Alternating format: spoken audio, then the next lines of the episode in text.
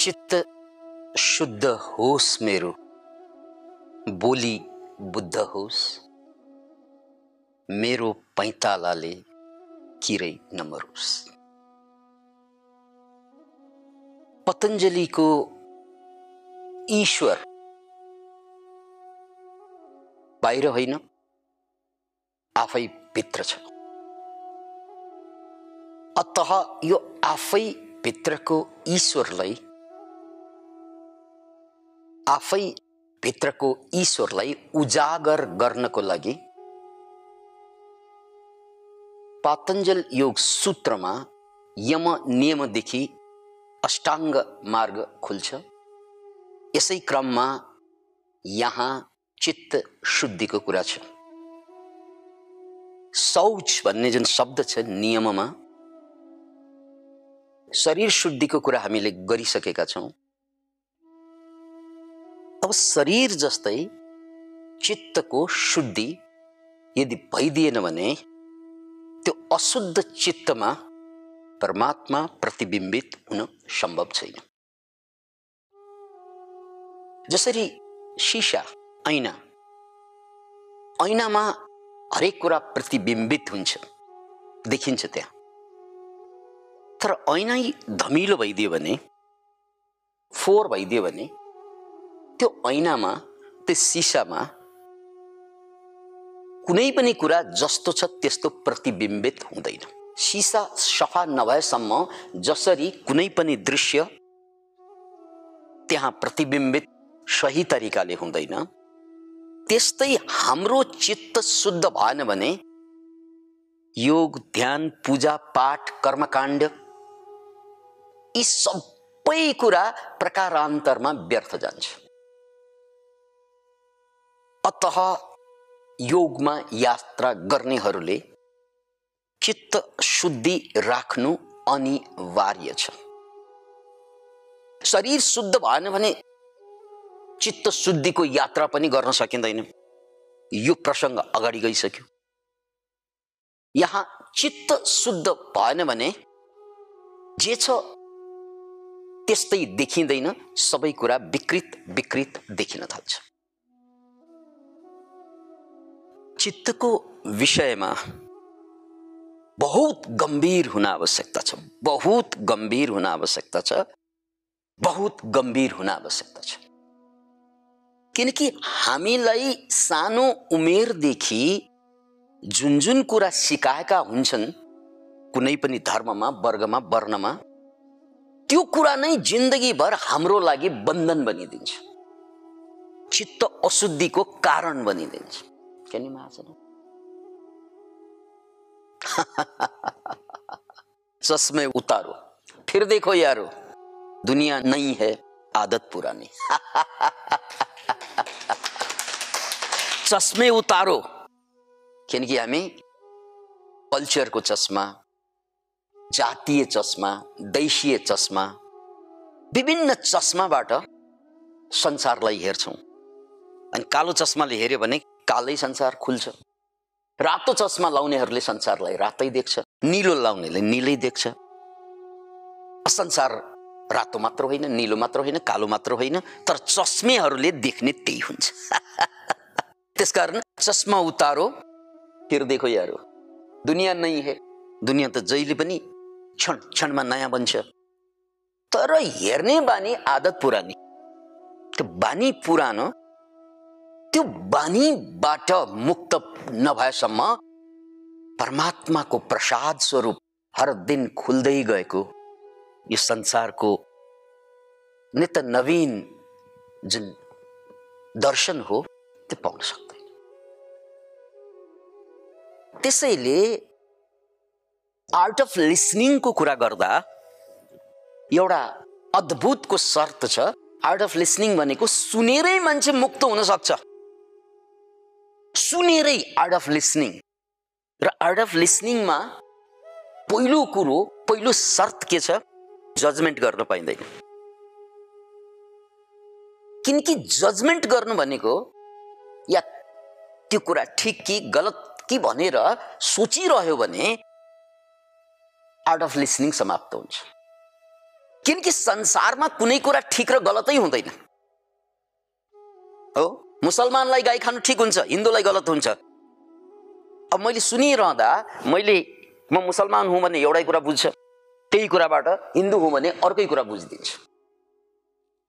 त्यसकारण मैले जजमेन्ट गरिरहेँ भने जजमेन्ट गर्ने को? मेरो आदत मेरो बानी मेरो कल्चर मेरो संस्कार।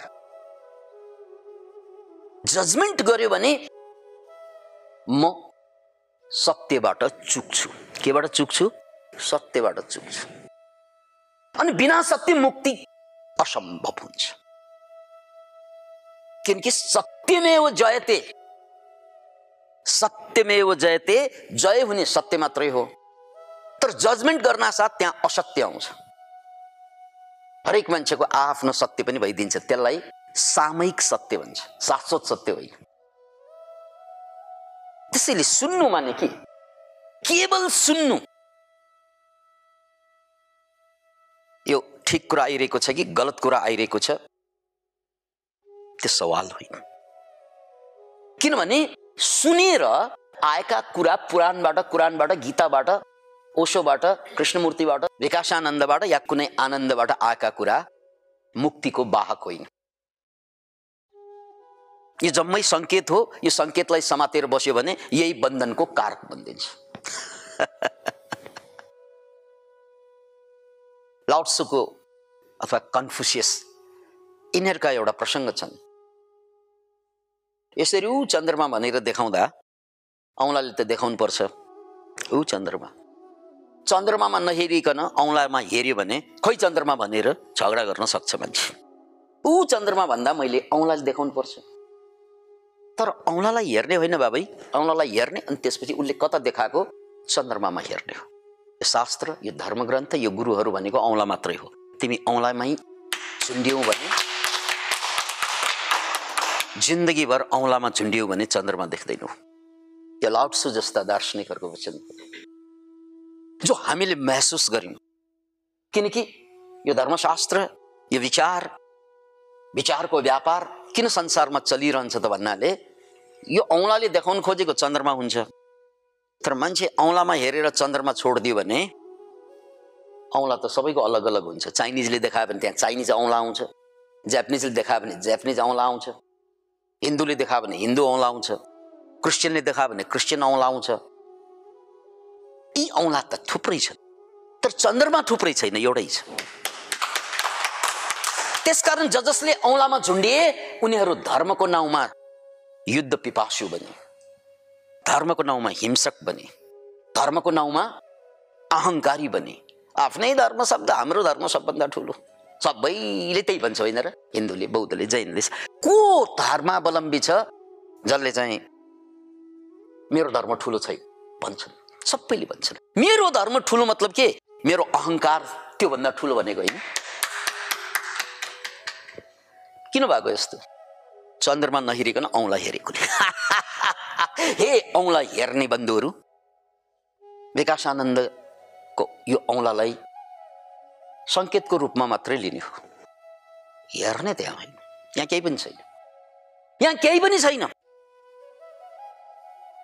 यहाँ औँला छ चन्द्रमा छैन यदि चन्द्रमा हेर्नु छ भने औँला हेर्ने त्यसपछि औँलाबाट पर जाने त्यसैलाई मैले आर्ट अफ लिसनिङसँग जोडेँ हरेक दिन सुन्नुहुन्छ त्यो सुनेको कुरा काम लाग्छ पनि लाग्दैन पनि। सङ्केतको रूपमा काम लाग्छ। सङ्केत सन्देशको रूपमा केही पनि काम लाग्दैन। किनकि त्यो बोक्ने सन्देशै होइन। त्यो बोक्ने सन्देश होइन। किन? किनभने सबैको ईश्वर आफूभित्र छ। त्यस कारण त्यो ईश्वरले थम्याएको सत्य मात्रै सत्य हुन्छ। कोही दोस्रो व्यक्तिले थमाइदिएको सत्य सत्य हुन्छ आफूले बोध गर्यो भने चन्द्रमा बोध गरेन भने औँलो भन्छ। औँला समाउने बौलाहरू थुप्रै छन् दुनियाँमा। त्यसैबाट त धर्म सम्प्रदायहरूको बिचमा आज पनि युद्ध छ अहङ्कार छ वैमनस्यता छ त्यो रहि नै रहनेछ अत आर्ट अफ लिसनिङको कुरा गर्दा सुन्नु जजमेन्ट नगरिकन। सुन्नु। केवल सुन्नु। सुन्नुमा यसरी डुब्नु यसरी डुब्नु त्यो डुबानमै परमात्मा खुल्छ किनकि हामीले सुनेर गर्नु खोजेको आफूलाई रियलाइज त गर्न खोजेको हो र आफूलाई रियलाइज गर्नको लागि बिचमा आउने बाधा शब्दै त हो चाहे शब्द आफ्नो खोपडीबाट उत्पादन भएका शब्द हुन् या अर्काको खोपडीबाट विकासानन्दको बक बक बक बक हुन्। कुरा एउटै हो। बकबक तपाईँको खोपडीभित्रमा छ। बकबक यहाँबाट पनि आउँछ। यो दुवै बकबक हो। त्यसकारण यसैले त बकबास भन्छ। यो बकबक र त्यहाँबाट आएको बक। अनि अरूले थप्ने बाइबलबाट थप्ने बकबक कुरानबाट थप्ने बकबक या पुराणबाट थप्ने बकबक खानेमा चाहिँ यो सबै बकबास हो। त्यसैले सुन्नुको मतलब यो सबैलाई छिचोल्दै कसैलाई नछुँदै नछोइकन जस्ट सुन्नु। गुन्यो भने त्यो गुन्ने मन हुन्छ चित्त हुन्छ। चित्तले गुन्ने हो नि म क्रिस्चियन भयो भने क्रिस्चियन चित्त हुन्छ उसले चाहिँ जज गर्छ होइन? हाम्रो शास्त्रमा लेखे जस्तो त कुरा मिलेन। अथवा हाम्रो शास्त्रमा पनि हो हो हो यही लेखेको यही मिल्यो।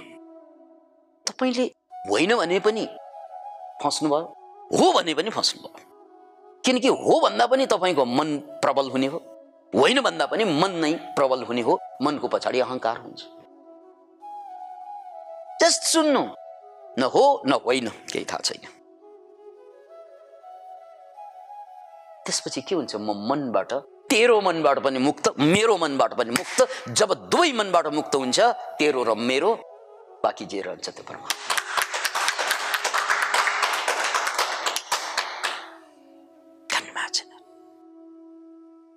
चित्त शुद्धिको फाइनल अर्थ त यही हो। किनकि चित्त आफै शुद्ध कहिले पनि हुँदैन किनकि यो जड।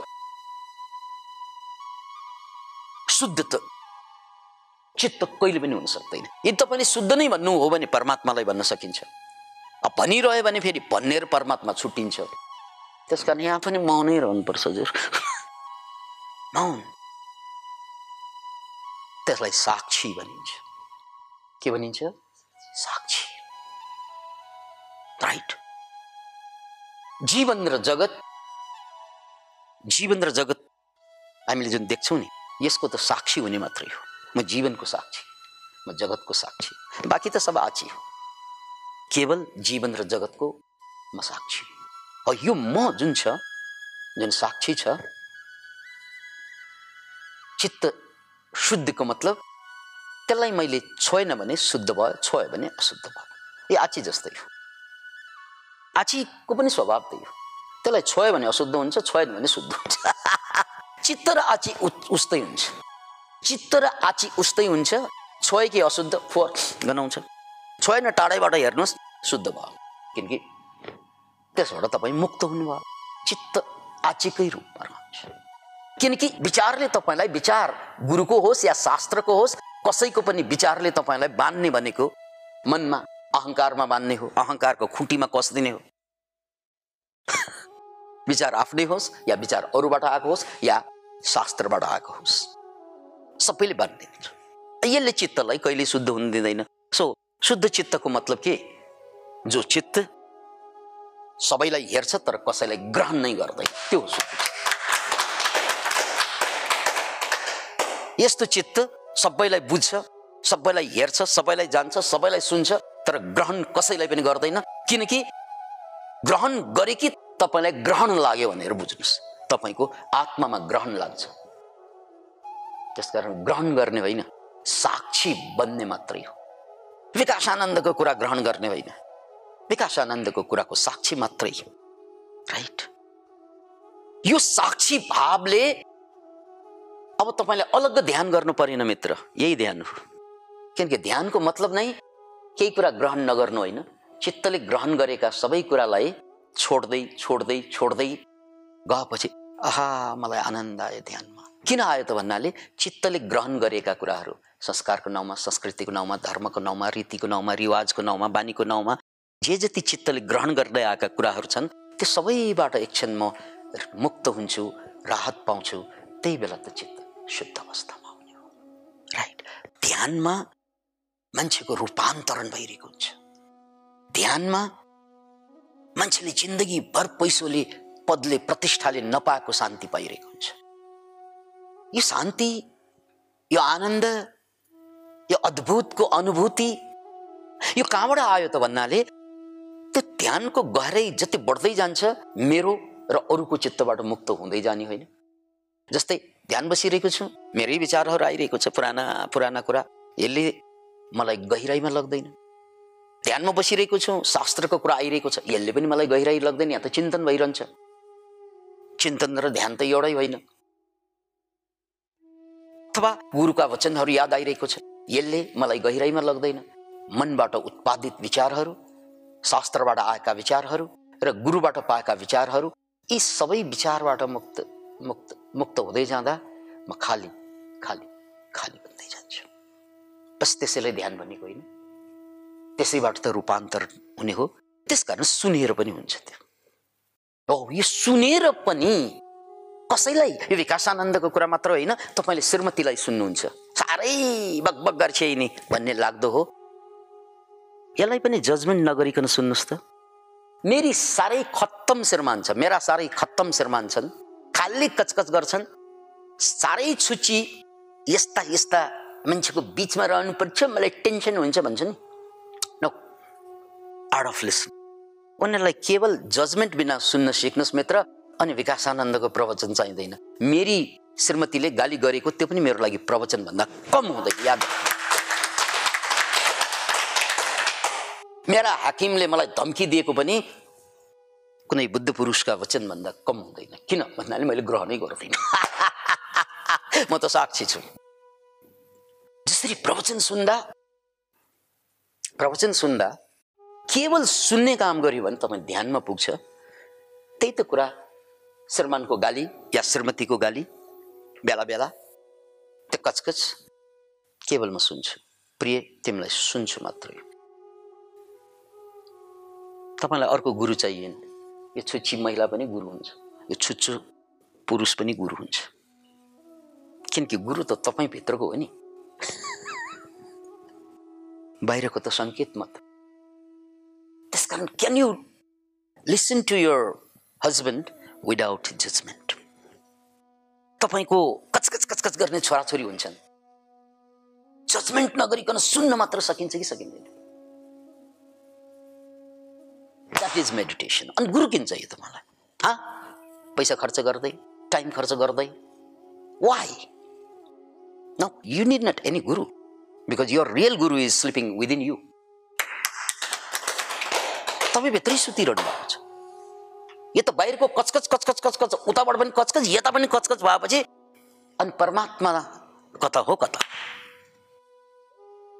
केवल कचकच शान्त हुनु पर्यो कचकच तेरो मनको कचकच र मेरो मनको कचकच जब दुवै शान्त हुन्छ त्यो बेला जे बाँकी रहन्छ त्यही त परमात्माको प्रसाद हो या परमात्मा स्वयं हो त्यसकारण परमात्मा जब अन्तर मौन घट्छ नि त्यही बेला प्रकट हुने चिजको नाम परमात्मा हो। राइट चित्त शुद्धको मतलब नै यही हो कि कसैको चित्त पनि अब ग्रहण नगरौँ र आफ्नो चित्तलाई पनि ग्रहण गर्न छोडिदिउँ यो विचार यो तर्क यो गणित।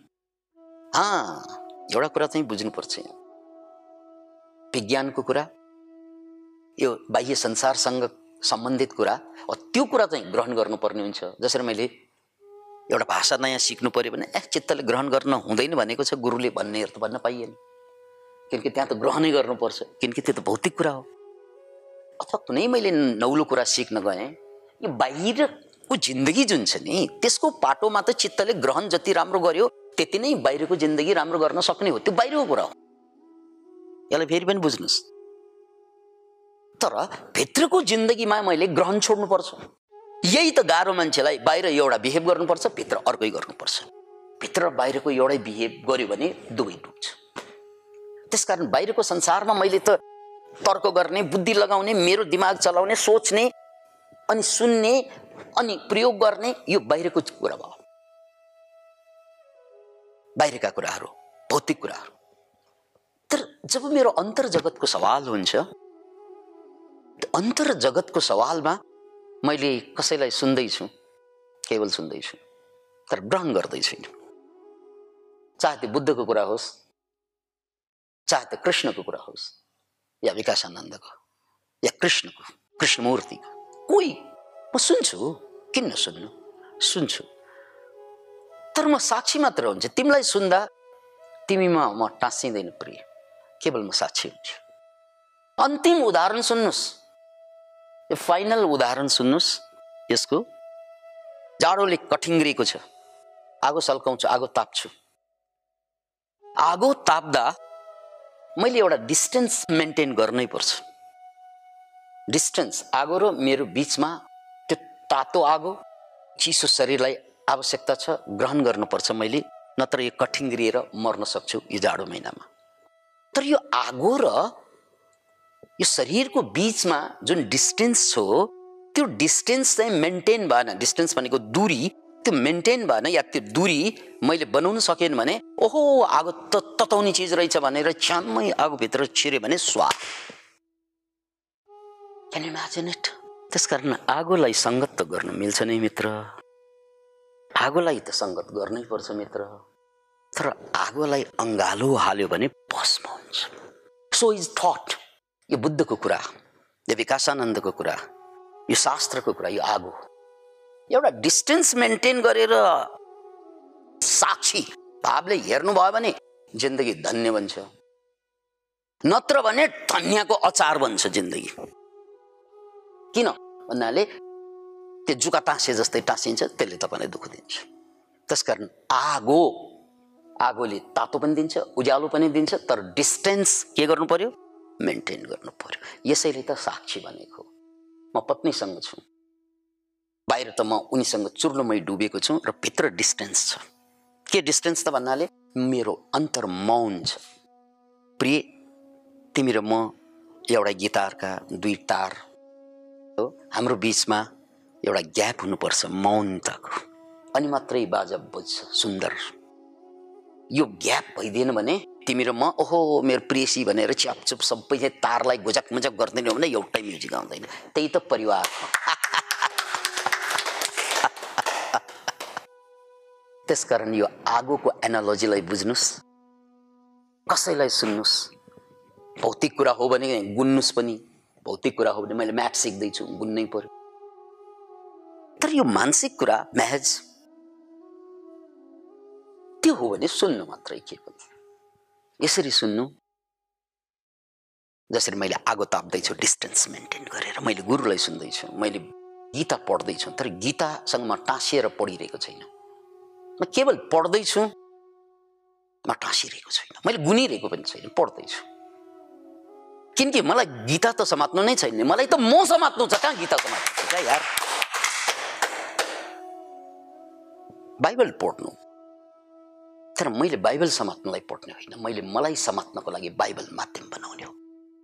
मैले कुनै गुरुलाई विकासानन्दलाई सुन्दैछु। विकासानन्द समात्नको लागि विकासानन्दलाई सुन्ने होइन। मैले मलाई समात्नको लागि विकासानन्दलाई सुन्ने हो भने यो।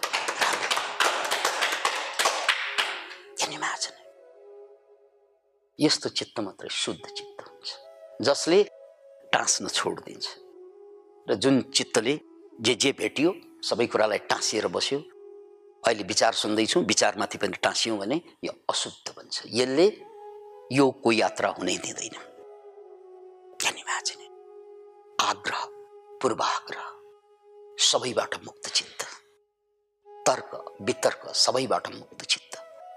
यसरी सुन्ने कला मात्रै बुझ्नुभयो भने पनि केही चाहिएन त मलाई।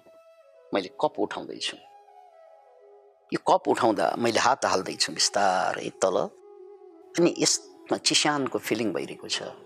समाउँदैछु यसको फिलिङ भइरहेको छ। त्यहाँ कुनै विचारलाई मैले स्थानै दिइनँ। कप छ प्रिय म छु प्रिय तिमी र म। बिचमा मैले विचारलाई स्थान दिइनँ भने यो कप समाउनु पनि ध्यान बन्छ। यो प्रेसीलाई छुँदा जुन मस्ती छ त्यो प्रेसीलाई छुएर मस्ती भएको होइन मित्र। प्रेसीलाई छुँदा जुन मस्ती आउँछ मान्छेलाई या मान्छेलाई मात्र होइन कुनै पनि प्राणीलाई त्यो मस्ती आउनुको कारण त्यो प्रेसीलाई छुँदा मेरो विचार विलय भइदिन्छ त्यहाँ। यसर कुनै प्रियतम पात्रलाई हेर्दा मलाई आनन्द आउनुको कारण उसलाई हेर्दा मेरो विचार बिलय भइदिन्छ। त्यसैले बिहे गरेर ल्याएपछि ऊ बिलय हुन्छ विचार मात्रै आइरहन्छ। राइट अत मैले प्रेसिललाई छुँदा आएको आनन्द घरको एउटा कपलाई छुँदा पनि त्योभन्दा कम आनन्द आउँदैन। यदि मैले विचारलाई ग्रहण गरिनँ भने यसैलाई चित्त शुद्धि भनिन्छ। किनकि ऊ शुद्ध अवस्थामा टाँसिँदैन। अशुद्ध अवस्थामा जे जे सुनियो जे जे हेरियो जे जे गर्यो चित्तमै त आएर टाँसिने हो। तैँले मलाई यस्तो भनेको? उसले भनेर पीडा भएको हो कि त्यो कुरा टाँसिएर पीडा भएको टाँसिएर पीडा भएको टसुवा। हो? तँलाई मारिदिन्छु। यो मारिदिन्छु भन्ने शब्दले मलाई पीडा हुन्छ नि। यो नताँसिएको भए के हुन्थ्यो? के पनि सो बाँच्ने तरिका चित्तको शुद्धि